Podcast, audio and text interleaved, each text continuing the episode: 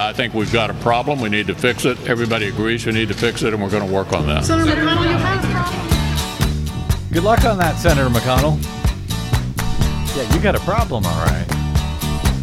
Well, I don't know why I came here tonight. Wonder who caused that I got the feeling that something ain't right. Must be the Democrats. I'm so scared in case I fall off my chair. And I'm wondering how I'll get down the stairs. To the left of me, jokers to the right. Here I am, stuck in the middle with you. I am. Yes, I'm stuck in the middle. From Pacifica Radio in Los Angeles, this is the BradCast as heard on KPFK 90.7 FM in LA, up in Oregon on the Central Coast on KYAQ, and in Cottage Grove on KSO, in Lancaster, Pennsylvania on WLRI, Maui, Hawaii's KAKU, Columbus, Ohio's WGRN, Palenville, New York's WLPP, Grand Rapids, Michigan's WPRR.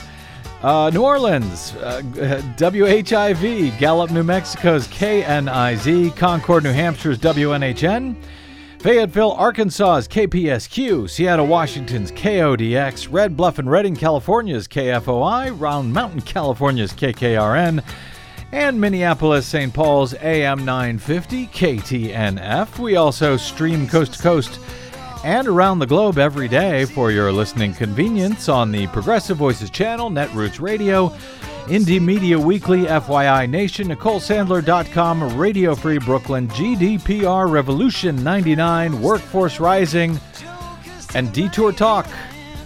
Blanketing Planet Earth five days a week. You can run, but you can't hide from the BradCast as much as I might like to each and every day these days. Uh, but Yeah. actually, not today, Desi Doyen. Okay. Uh, coming up, we've got a uh, a huge loss and a huge personal humiliation to go with it from the judge in this case. Uh, this judge, a Republican, George W. Bush appointed judge, by the way. Um, above and beyond the legal loss itself, there's this personal humiliation, which is really quite fun for the nation's top if quickly fading, GOP voter fraud fraudster Chris Kobach, the Kansas Republican Secretary of State and national embarrassment, as if we don't have enough of those these days, uh, who is now running, by the way, to become governor of the great state of Kansas this year.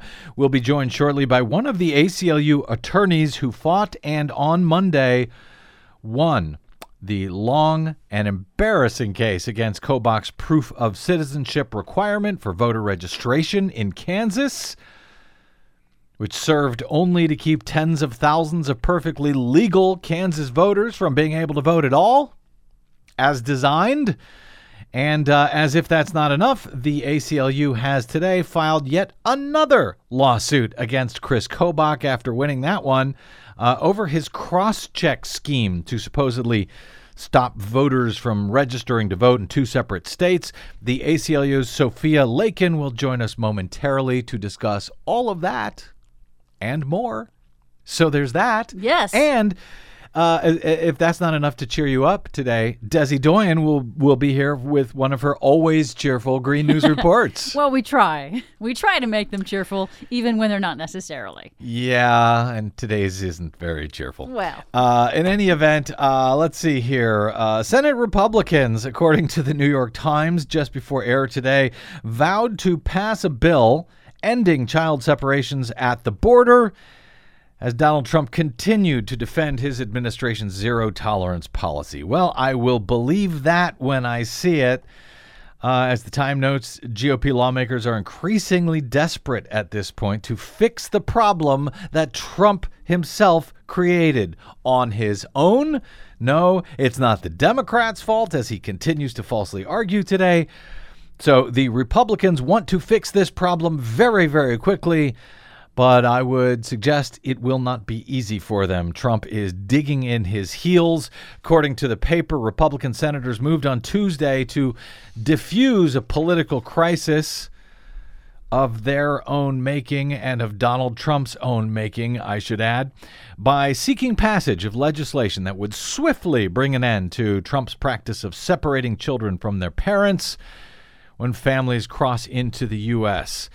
uh, illegally. Senate, Senator Mitch McConnell of Kentucky, the majority leader, said that, quote, all of the members of the Republican Congress support a plan that keeps families together endorsing an, an, approach that would provide legal authority to detain parents and children together while their legal status in the country is assessed by the courts.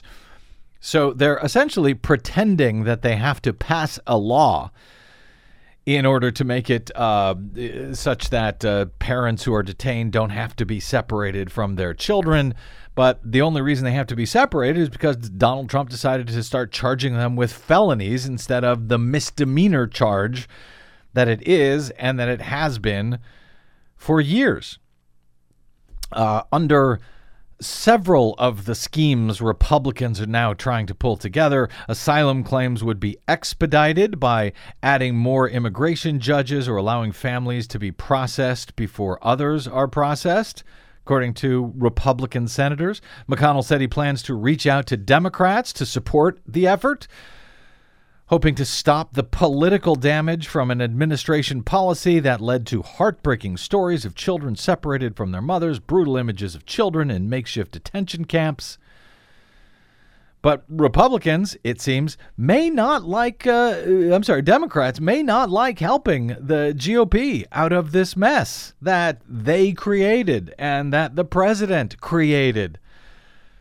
Senator Chuck uh, Schumer of New York, the Democrat Democratic minority leader, immediately shot down the Republican approach, saying that Trump could and should use his ex- executive authority, not legislation, to quickly end the family separations, Schumer said there are so many obstacles to legislation, and when the president can do it with his own pen, it makes no sense. Yeah, it doesn't seem to be really getting across uh, a lot of the media, the corporate media that's reporting on this. They do seem to be saying, well, you know, Trump changed the policy, but they by covering the Republicans' desire to pass a law, they reinforce this false concept that it needs a law. It doesn't well, need a law. He can pick up the phone. Trump can pick up the phone and fix this problem and end it right now. Well, yes, but of course they have to cover uh, the fact that Republicans are scrambling now to try to pass legislation. That is unnecessary, but, but yes. Unnecessary? Yeah. Oh, the, to pass the legislation, exactly. not to cover it. Yeah.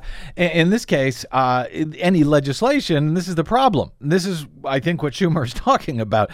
Anything they try to pass is going to be larded up with all kinds of poison pill provisions because Republicans have proven they are either unable or too cowardly to stand up to this president and pass, you know, a simple bill that would do one thing, like end his family separation policy. Or one thing, restore the DACA program that all the Republicans claim to support, the uh, Deferred Action for Childhood Arrivals program that Obama put in place. They all claim to support that uh, and they could pass a bill that restores the protection to immigrant children who came here years ago with their parents, kids who are in the DACA program, but that uh, Trump stopped protection for with the stroke of his pen last year.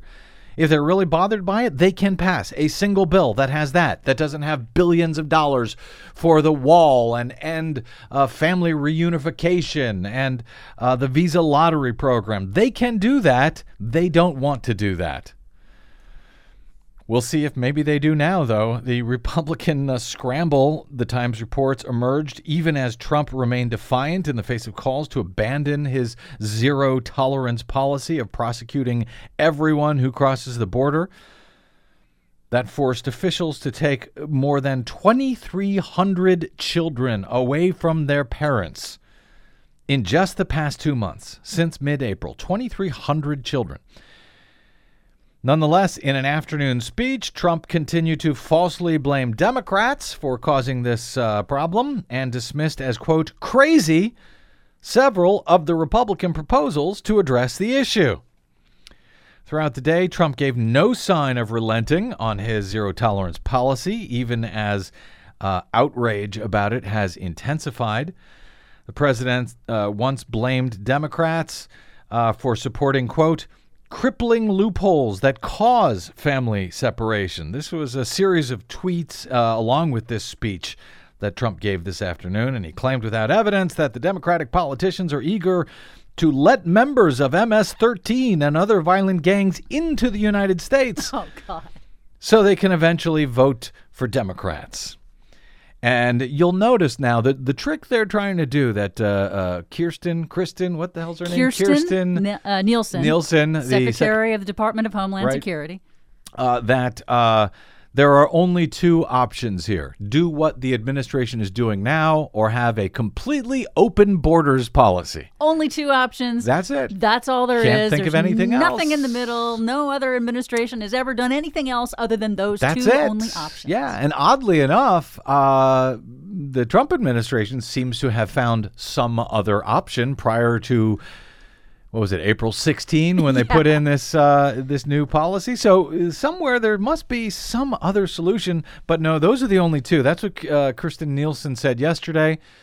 Kirsten. Kirsten, Kirst- Secretary it Nielsen. confuses me because she has a J in the middle of the name, totally inappropriately. Kirsten. Um, she called for that on Monday. Donald Trump repeated that again today in his uh, speech to this business group. To uh, to other business groups, however, are uh, the U.S. Chamber of Commerce, the biggest uh, supporter of Republicans uh, in in the nation when it comes to elections. They put more money into elections than anyone else. Uh, so the U.S. Chamber and the Business of Roundtable, uh, the Business Roundtable, both condemned the practice of separating children from their parents. The roundtable called it quote cruel and contrary to American values. The chamber's top official said, quote, This is not who we are and it must end now. Well, this is who we are now, Chamber of Commerce. These are the folks that you have been supporting and spending hundreds of millions of dollars to get elected now for years, year after year after year. We wouldn't even be in this shape, most likely, had uh, Republicans that you supported Chamber of Commerce, uh, if they had had the courage to deal with all sorts of immigration problems that we've had going back for years now, but they would not even allow a vote on immigration, on any aspect of immigration, uh, to come up for a vote in the U.S. Senate, any sort of uh, plan in that U.S. Senate or the U.S. House, any plan that actually could have passed. Nonetheless, on Capitol Hill, the Republican backlash against the policy grew louder and louder today. Senator Orrin Hatch, Republican of Utah, is asking his Senate colleagues to sign a letter to the Justice Department requesting a quote pause on family separations. Oh, pretty please. At least until Congress can pass legislation. Hatch told reporters on Monday that the separation policy was not American, except it is, apparently. Senator Rob Portman, Republican of Ohio, said in a statement, quote, I oppose the Trump administration's policy of separating children from their parents. This is counter to our values. Senator Ron Johnson, Republican of Wisconsin and chair of the Senate Homeland Security Committee, said he was working on legislation that would keep families together while increasing the number of federal immigration judges so court hearings could be faster, could be expedited. Ted Cruz of Texas is trying to is proposing something similar over in the House.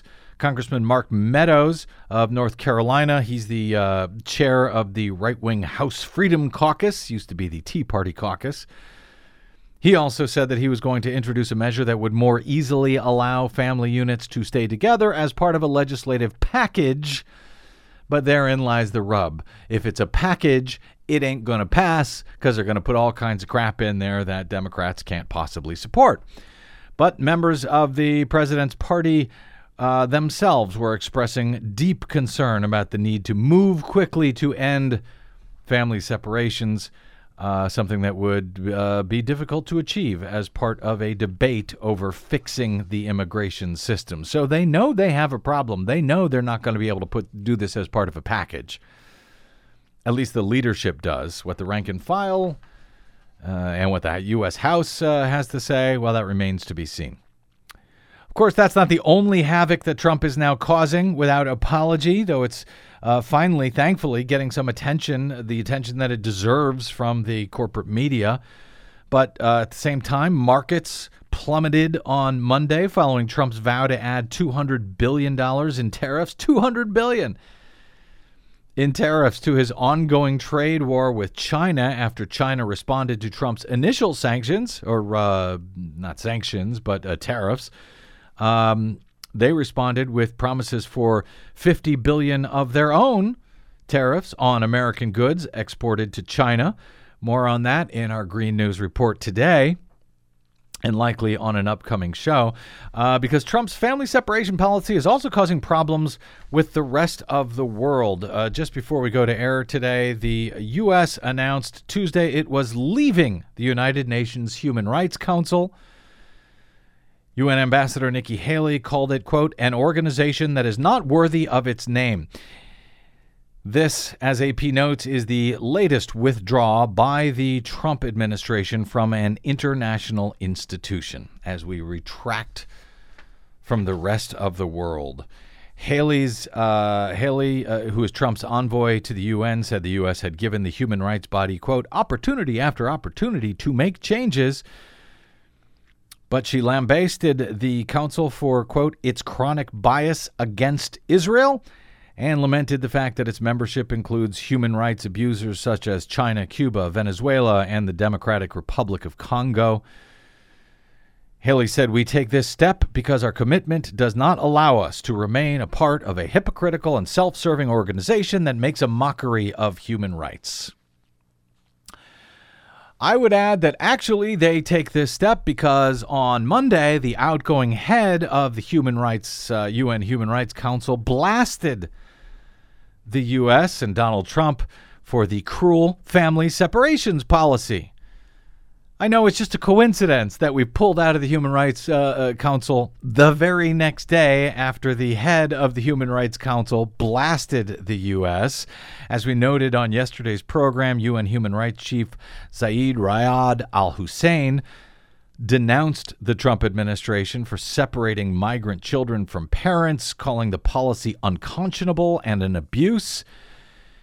In the U.S., he said, as he listed concerns he has with a number of countries in his last speech as head of that body, he said, I am deeply concerned by recently adopted policies which punish children for their parents' actions.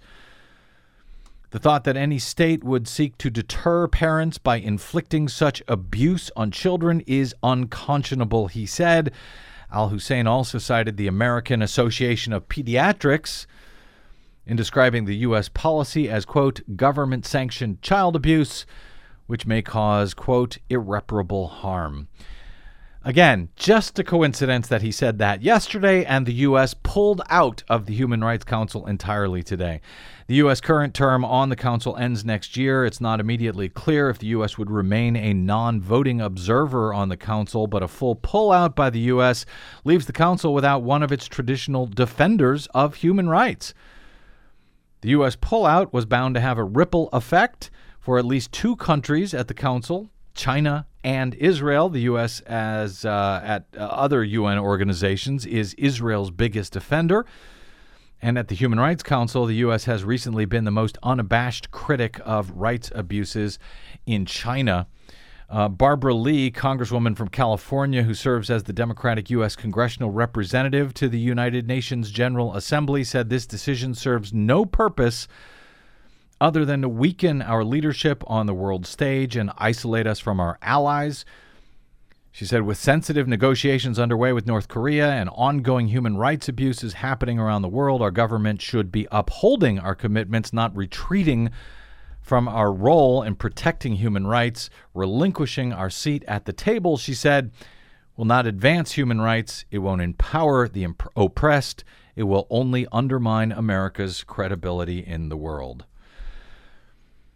Not that we need much help with that. Uh, so, with the U.S. now gone, uh, they won't be there to either defend Israel or hold China accountable.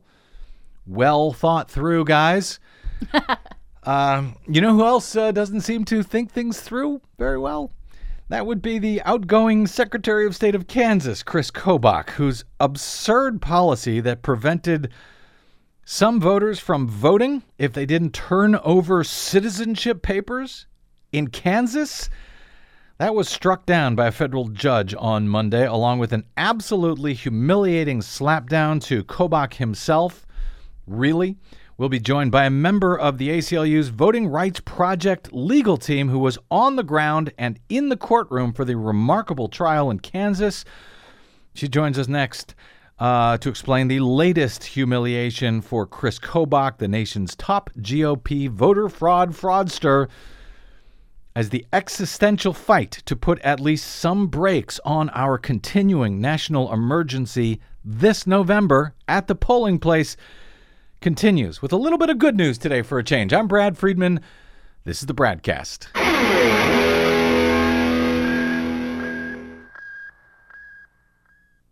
Hi, this is Desi Doyen from the Green News Report and the BradCast, both brought to you without corporate or political influence, because we rely on you to help keep us completely independent. Please drop by bradblog.com slash donate today and help us stay on your public airwaves. That's bradblog.com slash donate. You'll thank yourself later. I'll thank you now. Carry on my wayward son. There'll be peace when you are done. Lay your weary head to rest. Don't you cry no more. Yes, it's Chris Kobach's theme song. Welcome back to the BradCast. Brad Friedman from BradBlog.com. Eight years ago, back during his initial campaign to become Kansas Secretary of State in 2010, Republican Chris Kobach ran pretty much on one single issue. It was uh, on all of his campaign materials and signs at the time. Inside a big red stop sign shape, it said, Stop Voter Fraud. That was his issue to stop all of those dastardly Democrats and non citizens from casting unlawful ballots, ruining elections in Kansas where Republicans have controlled the mechanisms of most state and local government, as well as U.S. House and Senate seat, for years. After becoming Secretary of State in 2010 on the premise of stopping voter fraud, there was a problem. Chris Kobach was unable to find almost any of it. Nonetheless, that didn't prevent him from instituting photo ID voting restrictions at the polling place, which GOP voter fraud fraudsters have long pretended was needed in order to stop fraud, when in reality, Study after study has shown that it's meant to stop perfectly legal Democratic leaning voters who are less likely to have the type of very specific government issued photo IDs required for voting at the polling place under these Republican laws. Polling place fraud is, of course, very rare, at least the type that photo ID voting restrictions could even possibly prevent, but that has not prevented folks like Kobach from pretending otherwise in hopes of disenfranchising minorities, students, and other low income voters who tend to lean Democratic. Sure, there might have been a lack of convictions for voter fraud in Kansas, uh, but that was only because state and county prosecutors were refusing to bring cases against all of those voter fraud criminals in the state, Kobach argued. Those prosecutors must have been in on the scheme too, I guess. So Kobach was able to convince the state legislature to give him the power to prosecute fraud cases, making him the only Secretary of State in the nation to have such direct prosecutorial powers to bring cases of voter fraud himself.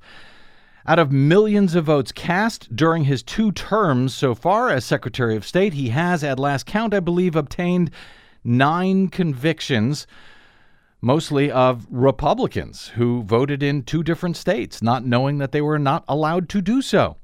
But with those powers in hand, Kobach went further than any Republican voter fraud fraudster in the country. He convinced the legislature to pass a documentary proof of citizenship requirement for registering to vote at all in Kansas. If you couldn't present your papers, like a birth certificate, which many don't have, uh, at least have on them when they register to vote, or even have at all, without paying money to obtain them, then you would not be allowed to vote in the state of Kansas under this law. Kobach even tried to force the U.S. Elections Assistance Commission, that's the federal agency that produces the National Voter Registration Form mandated by the National Voter Registration Act of 1993. He tried to convince the EAC to add a requirement to that form stating that voters specifically from Kansas would not be allowed to register with the national form unless they included their documentary proof of citizenship papers under this law. Despite a trip or two all the way to the U.S. Supreme Court and back, Kobach was unable for years to get that provision added to the federal form. So Kobach just decided that he would create essentially two classes of voters in Kansas those who would be allowed to vote in federal elections only. Only in federal elections if they had signed up on the national form but didn't include their proof of citizenship and those Kansans who would vote in federal races as well as all state and local races if they did turn in their papers when registering to vote. None of this, of course, sat well with nonpartisan voting rights advocates across the country, including the ACLU and the League of Women Voters, who sued Kobach over that documentary Papers, Please provision that he insisted was needed to prevent hordes of undocumented aliens from voting in Kansas elections. As the case moved through the court system, Donald Trump, a Chris Kobach fan because he saw him on Fox News all the time, somehow became president. And with the advice of Kobach, Trump declared that anywhere from 3 to 5 million voters must have voted illegally across the country in 2016, thus giving the popular vote to Hillary Clinton over Trump. So, a presidential voter fraud commission needed to be formed, headed up by Kobach himself. After that commission, like the uh, state of Kansas itself, failed to root out the fraud that Trump and Kobach had pretended existed, and after several very embarrassing lawsuits against the commission, which Kobach lost in virtually every way, the commission was disbanded but the ACLU lawsuit against the proof of citizenship registration scheme back in Kansas continued in the federal court. In that suit, for some reason, Chris Kobach, who fancies himself a legal and constitutional scholar and expert, decided that he wanted to represent himself and the state of Kansas as its attorney. It did not go well. He lost motion after motion as the U.S. District Court Judge Julie Robinson, a Republican George W. Bush appointee, by the way, to the federal bench, after uh, she was even forced to slap Kobach with sanctions for contempt, fining him $1,000 in the first instance, and slapping him with a very humiliating sanction again on Monday of this week as she released her final ruling in the case after a lengthy bench trial earlier this year in which Kobach and his team in the courtroom were repri- reprimanded time and again for violating evidentiary and other standard courtroom procedures. As many had expected, uh, Judge Robinson's verdict did not go well for Kobach. Uh, who is now, by the way, termed out as Secretary of State. So he's running for governor in Kansas this year. In any event, on Monday, as the Wichita Eagle reports, a federal judge struck down a Kansas voter citizenship law that Secretary of State Chris Kobach had personally defended, finding it in violation of the Constitution as well as the National Voter Registration Act. In a 118 page ruling on Monday, Robinson ordered a halt to the state's requirement that people provide proof of citizenship in order to register to vote. The decision holds the potential to make registration easier as the August primary and November general elections approach. That after tens of thousands of voter registrations had remained in various forms of limbo for years under this scheme. Robinson's ruling, the Eagle observes, amounted to a takedown of the law that Kobach had championed and lawmakers approved several years ago. She found that the scheme, quote, disproportionately impacts duly qualified registration applicants while only nominally preventing non citizen voter registrations. She ordered Kobach not to enforce the proof of citizenship law and its accompanying regulations. This was a huge and hard fought victory for voting rights advocates and for the ACLU, which led the legal battle for many years, and specifically a win for voters in Kansas All of that was even before the new and humiliating sanctions that Robinson slapped Kobach with as part of her ruling on Monday. Joining us now to discuss that ruling, those new humiliating sanctions, and a new voting rights lawsuit against Chris Kobach on another matter just filed by the ACLU today is Sophia Lin Lakin. She is a staff attorney with the ACLU's Voting Rights Project, one of the litigators in the Kansas courtroom as part of the ACLU's trial team on this case. She's actively litigating voting rights cases across the country and is involved in challenges to discriminatory voter ID and registration requirements, cutbacks to early voting, and same day registration, the dilution of minority votes in local elections, and other barriers to voting and discriminatory voting practices and procedures. I suspect she may be celebrating today, but it's going to be another busy year for Sophia. Sophia Lakin, welcome to the BradCast. Thank you so much. Thanks for having me. Sure. Uh, congratulations on your big victory this week in Kansas. Uh, what was the essence of Judge Robinson's uh, verdict here? Well, I think you've recapped it pretty well, but at the end of the day, the judge pretty much agreed that Chris Kobach has been uh, peddling a pretty much a xenophobic lie that non-citizens are are engaging in rampant election fraud, and um, this was his chance. This court ba- battle that we just had was his chance to to put on the record his evidence that this is what was happening, and the judge saw that evidence and she ag- agreed that there was very little evidence of non citizen voting in Kansas, certainly not enough to justify the tens of thousands of individuals that uh, have been disenfranchised by that requirement. And she struck it down um, under both federal law, the National Voter Registration Act, as well as under the U.S. Constitution. So now Kansas uh, has pretty much the same registration requirements as nearly every other state um, in this country. How many unlawful uh, non-citizen registrations and actual votes was uh, was Kobach able to demonstrate uh, during that trial that had occurred? I think going back some 20 years during the trial. Yeah, so over a course of um, about 15 years, from 1999 to 2013 uh, Kobach was able to present a just uh, 39 confirmed non-citizens who were able to successfully get on the rolls. Uh, so that's 39 over a 15-year period. And of those 39 confirmed non-citizens who were able to get on the rolls, um, only 11 voted. 11 non citizen voters in 20 years versus uh, how many people was he talking about and, and were you guys fighting for uh, uh, to protect who were unable to vote in various ways uh, due to this proof of citizenship requirement that he put in place?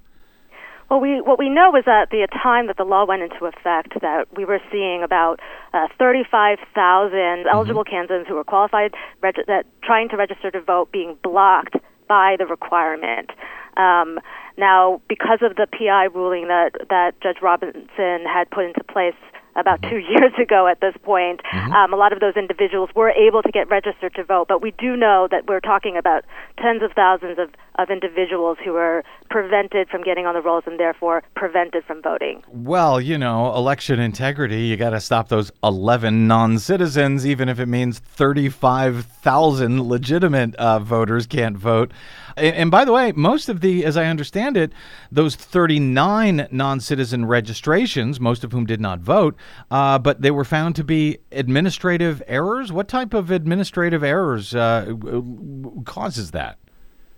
Well, there are all st- different types, but one of the main ones that, because we were focused on individuals registering to vote at the DMV mm-hmm. specifically, um, what we were seeing were, were situations where an individual who happened to be a non-citizen would go to try to get a driver's license, which they can do. Permanent residents obviously drive um, in the United States. They can get they need driver's licenses mm-hmm. to do so. Show up at the DMV, um, are are asked to register to vote. Uh, even though the DMV official knows that this individual has just shown um, a document, a green card, uh, most likely mm-hmm. demonstrating that they're a non-citizen. They're therefore then asked, "Oh, by the way, do you want to register to vote?" Um, and this individual doesn't necessarily know whether or not um, they can register to vote. They're asked by a government official whether or not they want to. They think they should. Um, they sign up and they get registered. Um, there are also other types of mistakes that, for instance, someone could mark uh, uh, that somebody asked to be registered to vote when they didn't. There are all sorts of things that could happen along the way, um, but there are certainly bureaucratic mistakes that, are, that we've seen that were documented in emails uh, between the Secretary of State's office and individuals there, and, de- and saying things like, "We wish that DMV clerks wouldn't make these types of mistakes." And the judge, I think, even pointed that out that the uh, uh, the remedy for these uh, problems, if you consider 39 non-citizen registrations over 20 years to be a problem, that the remedy there is not to penalize legitimate voters, but to have better training for clerks at the DMV. Is that right? That's that's certainly one place where they can do a much better job. Um, the judge noted that, and um, we pointed to a number of different places where um, it was pretty obvious that that DMV workers weren't getting um, sufficient training on on how to properly register individuals and not register inadvertently um, non-citizens. Now, there were several different, what they called suspension lists. I guess voters who registered but failed to include these uh, proof of citizenship documents when they registered. Uh, one list, as I understand it, allowed those voters who used the federal form, that national voter registration form, to vote only in federal elections, not in state elections. The other suspension list uh, from Kobach uh, barred uh, these voters, if they signed up in state, uh, barred them from uh, voting in any election. Does Judge Robinson's verdict here restore all such registrations at this point, or just the ones who had used the federal form but then were prevented from uh, voting in, well, who were only allowed to vote in federal elections until now? So, just to clarify, um, there were there was a suspense list at one point in time that that, as you say, uh, ensured that only individuals who registered uh, with a DPOC could vote in all elections, and then a separate list for individuals who um, could only vote in federal elections. Now, those individuals, just so you know, were it was not only that they could only vote in federal elections; they had to cast a provisional ballot in which somebody would then look at it and count only the federal elections and toss out all other ballots. Uh, votes that were cast on any other elections. Now, we actually went to court um, to sue um, Chris Kobach about this particular, this dual registration system, this sort of two-tiered system, and um, arguing that that he was pretty much making up a system out of whole cloth. He didn't have any authority under um, any law in Kansas to do something like that, um, and we won. And that case is a separate case, and so individuals who registered to vote using um, the, the National Voter Registration Form as well as through the DMV were supposed to be allowed to vote in all elections and treated just like any other voter. Now, what what the Judge Robinson's most recent ruling did was actually extend uh, the the the abolition essentially of the documentary proof of citizenship requirement to all forms of registration.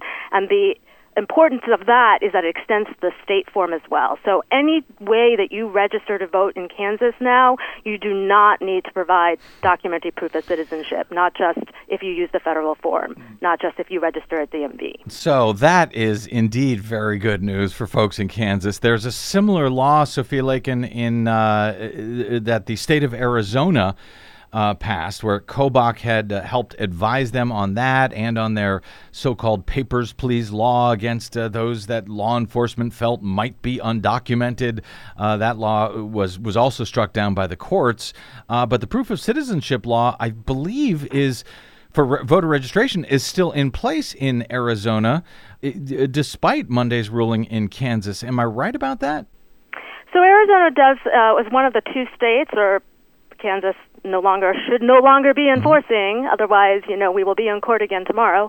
Um, Arizona is one of the two states that have a documentary proof of citizenship requirement that they've been enforcing. There are other there are two other states that also have them that have not been enforcing them, as far as we're aware.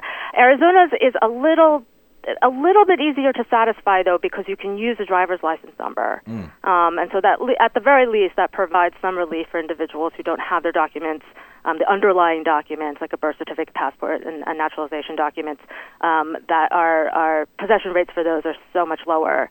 Um, so there is a little bit of a difference there, but but um, but you're right. There is a requirement, uh, citizenship requirement um, there in Arizona as well. And I hope that, uh, yeah, I, I hope you guys are in court tomorrow on that one before we get to November when it comes to Arizona. Uh, I want to talk about these sanctions in one moment, but uh, Kobach, of course, says he plans to appeal the court's ruling. Uh, in a statement, he noted that Judge Robinson is the first judge in the country to come to the extreme conclusion that requiring a voter to prove his citizenship is unconstitutional. Her conclusion is incorrect and it is inconsistent with precedents of the U.S. Supreme Court. Uh, that was his uh, statement there. Uh, extreme, Sophia, your response to his uh, statement here, and any guesses as to what might be the basis for uh, an appeal in this case? Well, I, I, I think it's kind of uh, funny that You sound like you were that, uh, chuckling while I was reading that response. right, that she's the you know the first judge to come to this conclusion. Well, I will say that you know Kobach is the first. You know, this is the state. This is ground zero. This is where he is um, experimenting with Kansans' right to vote um, by imposing this this show me your papers requirement in Kansas, um, and and seeing how far that gets him. And so, of course, it's the first time that a court has struck this down. Um, but she, I, I, I'm, I'm obviously not surprised by by his statement. Um, we're not surprised that he wants to appeal, and uh, not surprised that he thinks that um, he has to at least say that he believes that he'll prevail. Um, that's been this has been the centerpiece of his uh, voter suppression agenda, and um, sort of the, his baby along the way. There's no doubt in my mind that he will continue to, to fight it. It's it's bound up with his entire agenda and life story. Um, so that's not surprising at all. Um, I think the Judge Robinson was extremely meticulous and careful, as you saw. Um, 118 pages, um, where she's going through the all the different things that were uh, brought out in this very long trial. She, uh, in fact, made us go to trial. Um, we moved for summary judgment, uh, tried to get a ruling on the papers in this case, and the judge very much wanted. Um, Basically, Chris Kobach to have his day in court to to put his his his uh, evidence of non-citizen voting to the test um, to see what he was able to actually muster. We even reopened discovery for the very purposes of him doing that, and so. Um, you know, proof is in the pudding here. Yeah. He utterly failed to to do anything there, and so you know he can try to appeal this, but the, but Judge Robinson really really took the time to be careful um, and and really document um, every single one of her findings. And we should uh, underscore that this uh, judge was not one of these uh, lefty, crazy uh, liberals like uh, Sophia Lakin of the ACLU. this was a George W. Bush appointed federal judge, George W. Bush. Uh, uh, Sophia, we read uh, report after report in the media uh, during the trial of Kobach sort of infuriating the judge uh, throughout the trial, breaking rules and so forth. You were on the ground inside the courtroom. Was it as bad and embarrassing as the media reports seemed to suggest at the time? I imagine it might have been worse. Um, I, I think it was pretty shocking for for everyone on the trial team.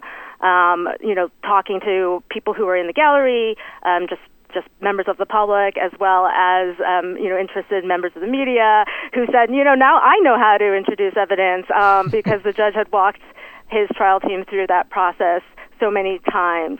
Um, it, it was pretty surprising the lack of preparation um, and lack of knowledge about sort of very basic uh, evidentiary rules as well as uh, very basic uh, trial procedure. And any Um, any idea why he chose to represent himself? And he, he this was his choice. He could have hired uh, someone to represent Kansas, but he chose to do it himself. Any idea why he chose to do that rather than hire a competent attorney? As far as you know, Well, I, I believe that he thinks he is an, a competent a competent attorney, and um, you know, to the extent that he uh, has argued before in appellate courts and, and other courts as well. Uh, I will say trial procedure is a different beast than all of that. Um, I believe he thinks that he did a good job potentially, uh, for for all I know. Um, but you know, this is his baby. Um, like I said, it's a centerpiece of his voter suppression agenda, and I can't imagine that he'd feel comfortable leaving it to anybody else's hands, um, and and think that they would do the job and be sort of the zealous advocate for for this and for you know the cause of non-existent voter fraud. Um, so that's that's my guess of as to why, and you know, I know he's made statements about this saving the state of Kansas money, but um, as you noted, that he's already been sanctioned once, uh, a thousand dollars earlier in this case. Um, a couple months ago, he was sanctioned again to pay our attorney's fees for another motion for contempt, and um, you know, the the the petition that we filed was around fifty thousand dollars. Um, so I don't know how much money this ended up saving Kansas. Well, when we heard about uh, first that uh, the, those initial uh, uh, sanctions uh, for thousand dollars, and then uh, to pay your attorney's fees, then the question was, what else was this going to cost the state of Kansas? How much more money to make up for his failure, I guess, as a litigator? But um, this time she added something else, and I think it's a rather unique and seems to me uniquely humiliating sanction against Chris Kobach in her ruling. Can you explain what Judge Robinson uh, sanctioned him with? Uh, which Sure, is so yes. embarrassing. Yeah. So yeah, Judge Robertson ordered, um, essentially ordered Kobach to go back to school. Uh, she she um, ordered him to take an additional six hours of continuing legal education. Uh, lawyers have to take continuing legal education to to maintain their law licenses. So she said, on top of those requirements, you have to do another six hours, and they have to focus on civil procedure or evidence. And you have to come back to me um, and tell me and certify to this court that you've um, accomplished that and that you did that. Um, so, you know, uh, some of the tweets that I've seen out there is that Yale should get its money back. Um, Have, have you ever seen a judge uh, impose something like that on an attorney? You need to go back to school for six more hours? to be quite honest, I'm not sure I've seen so many um, sanctioned rulings um, against an attorney at all um, of the, in a case. Um, Right. But certainly, uh, this this requirement to go back to school is is unique in my mind. Uh, I certainly haven't seen something Wow. like that before, but um, Is it also appealable, by the way? I imagine he will appeal all of the sanctions rulings Wow. it- along with everything else. so embarrassing uh, for him. Actually, uh, for voters of Kansas, of any party. I mean, to just uh, see your Secretary of State uh, sort of be dragged through this sort of embarrassment of this and the uh, the Trump uh, Election Integrity Commission, that debacle. Uh, I'm just kind of embarrassed for Kansas, uh, and we'll see how they vote this year because Kobach's running for governor. But last uh, question here, Sophia, uh, just to uh, maybe rub salt in the wound. I don't know. I guess uh, the Kansas ACLU has filed yet another lawsuit now against Kobach today regarding his cross-check program, which purportedly uh, shares the names of voters in some 26 states that are supposedly registered in both states. Uh, what does that uh, lawsuit regard specifically? And gosh, I wonder if uh, Kobach is going to decide to represent himself again. Sure. So, you know, this this lawsuit arose out of uh, the inadvertent, or perhaps uh, I'm not sure it was inadvertent. It was a, a response to a public records request um, for for various voter data uh, from using cross-check information from Flo- the state of Florida, actually, and that through that vo- records request. Um, individual's personal information was released to a member of the public and then the public at large. Um, and uh, as a result, uh, there's been more of a spotlight on exactly what is happening with this program, the Interstate Voter Registration Cross-Check System, which does, as you say, attempt to try to identify double voters um, or double registrants in the states that are members by comparing first name, last name, and date of birth across voter registration files in different states. Um, and what states do is they upload their data into a FTP site, and then Kansas, through Chris Kobach's office, uh, tries to match this information and then resends that information out into the world. But as you can imagine, Um, there are so many problems with crosscheck itself and being unreliable and so forth. Um, there have been studies demonstrating that this type of methodology of comparing first name, last name, date of birth is um, 99% likely to result in a false positive and Yeah. so forth. So terrible information. But this particular lawsuit is looking at how is that information, uh, that those that personal information that you have, your social security number, your first name, last name, date of birth, all tied together in these voter registration files, um, and that information is being sent to and from different states. How is that information being protected and secured? Um, and and uh, based on all this information that um, members of the public have been able to find based on information that the Secretary of State's office um, itself has said. Um, they that information is is not secure, um, and so that's what this lawsuit is challenging: um, the fact that they are um, recklessly handling um, people's voter registration information, their personal and confidential information. Not not my Chris Kobach. Uh, Sophia Lakin, uh, really appreciate you joining us here today. Uh, congratulations again on this case. I suspect you'll be busy as uh, he moves forward with uh, his appeal, undoubtedly. Folks can uh, find more information on the very important ACLU Voting Rights Project at aclu.org. You can follow Sophia on the Twitters at Sophlin229. That's S O P H L I N, the number 229. And of course, you can follow ACLU on the Twitters at ACLU. And Sophia, I fear you're going to have a very busy year this year uh, and probably for the next few. So thanks for taking time out to join us today. And congratulations again. Thank you so much. You bet. All right, quick break, and we are back with Desi Doyen and the Green News Report right here on the BradCast. I'm Brad Friedman. Don't touch that dial.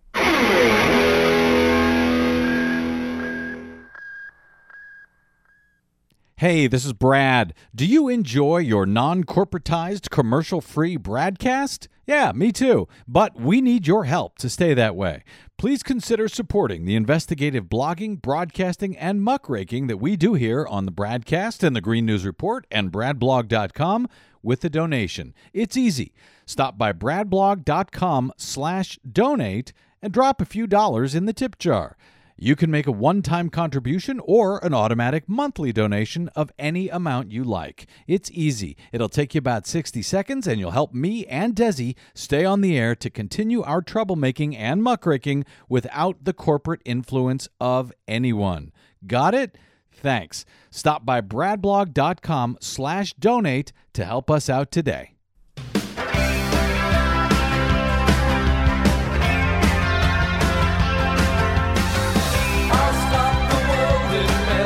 You know, maybe I was just uh, too eager, too happy about uh, Chris Kobach uh, and Donald Trump's top vote suppressor.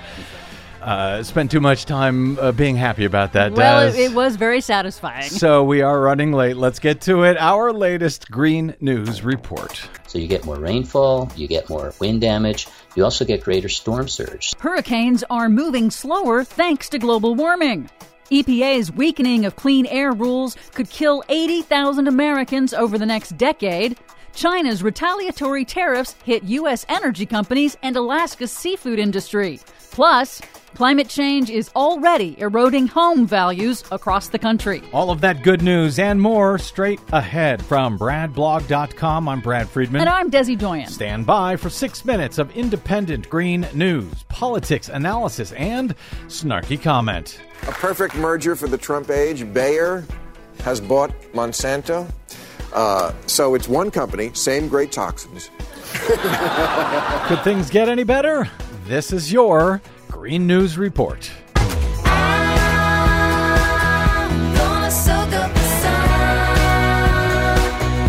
Okay, Desi Doyen, speaking of things getting better, you've got nothing but good news for us today, don't you? well, that's one way of putting it.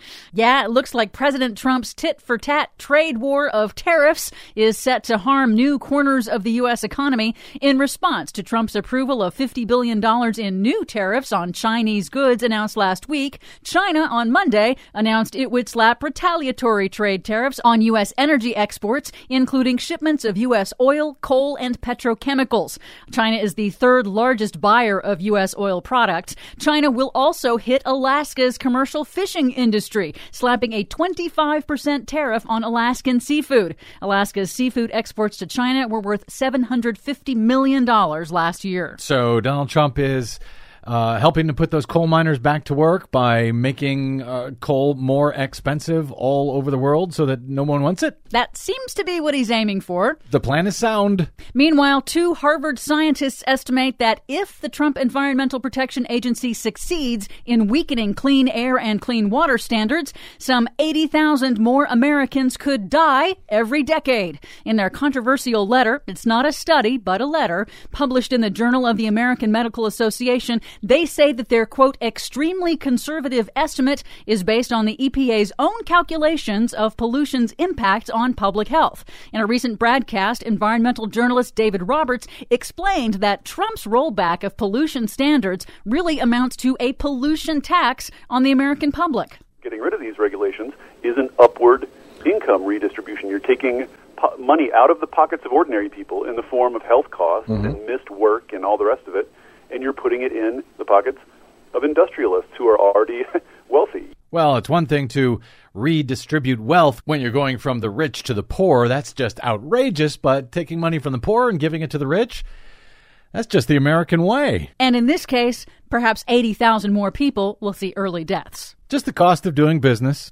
Meanwhile, hurricane systems are moving more slowly due to climate change, and that is bad news for everyone in their path. A new study from the National Oceanic and Atmospheric Administration finds that because of warming at the poles, which is slowing down the jet stream that drives weather systems, hurricanes are moving about 10% slower than they used to. That's causing storms to stall and park in place, like Hurricane Harvey's record breaking rain and flooding last year. That's according to lead author James Kossin here in an interview with NPR. If the wind's blowing really hard and it blows a few more hours than it would have, the likelihood of knocking that structure down increase.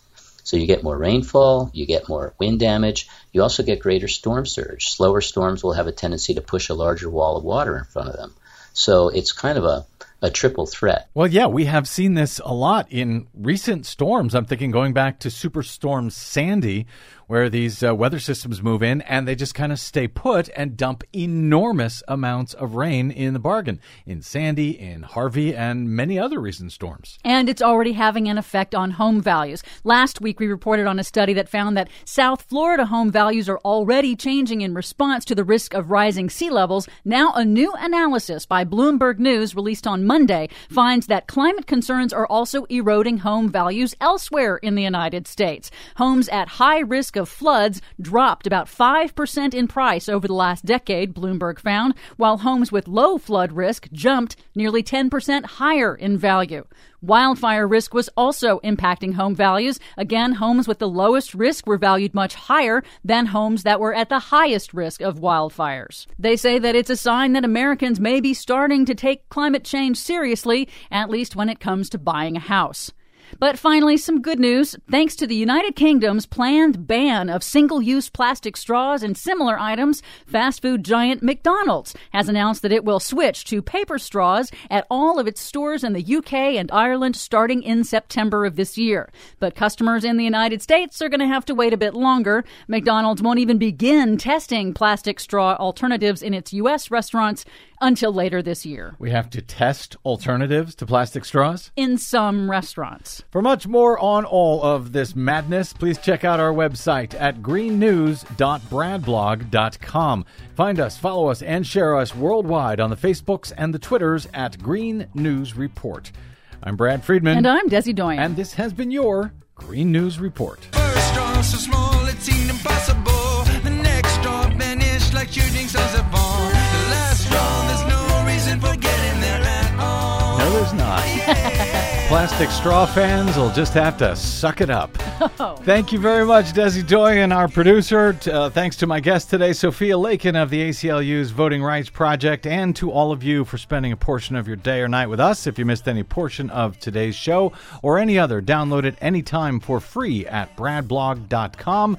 Drop me email if you like. I'm bradcast at bradblog.com, and I hope you'll find and follow me on the Twitters and the Facebooks at the Brad Blog. And my thanks to those of you who help keep us going by stopping by bradblog.com slash donate. You are the only ones who do. bradblog.com slash donate. Thank you. That's it. Until we meet again, I'm Brad Friedman. Good luck, world.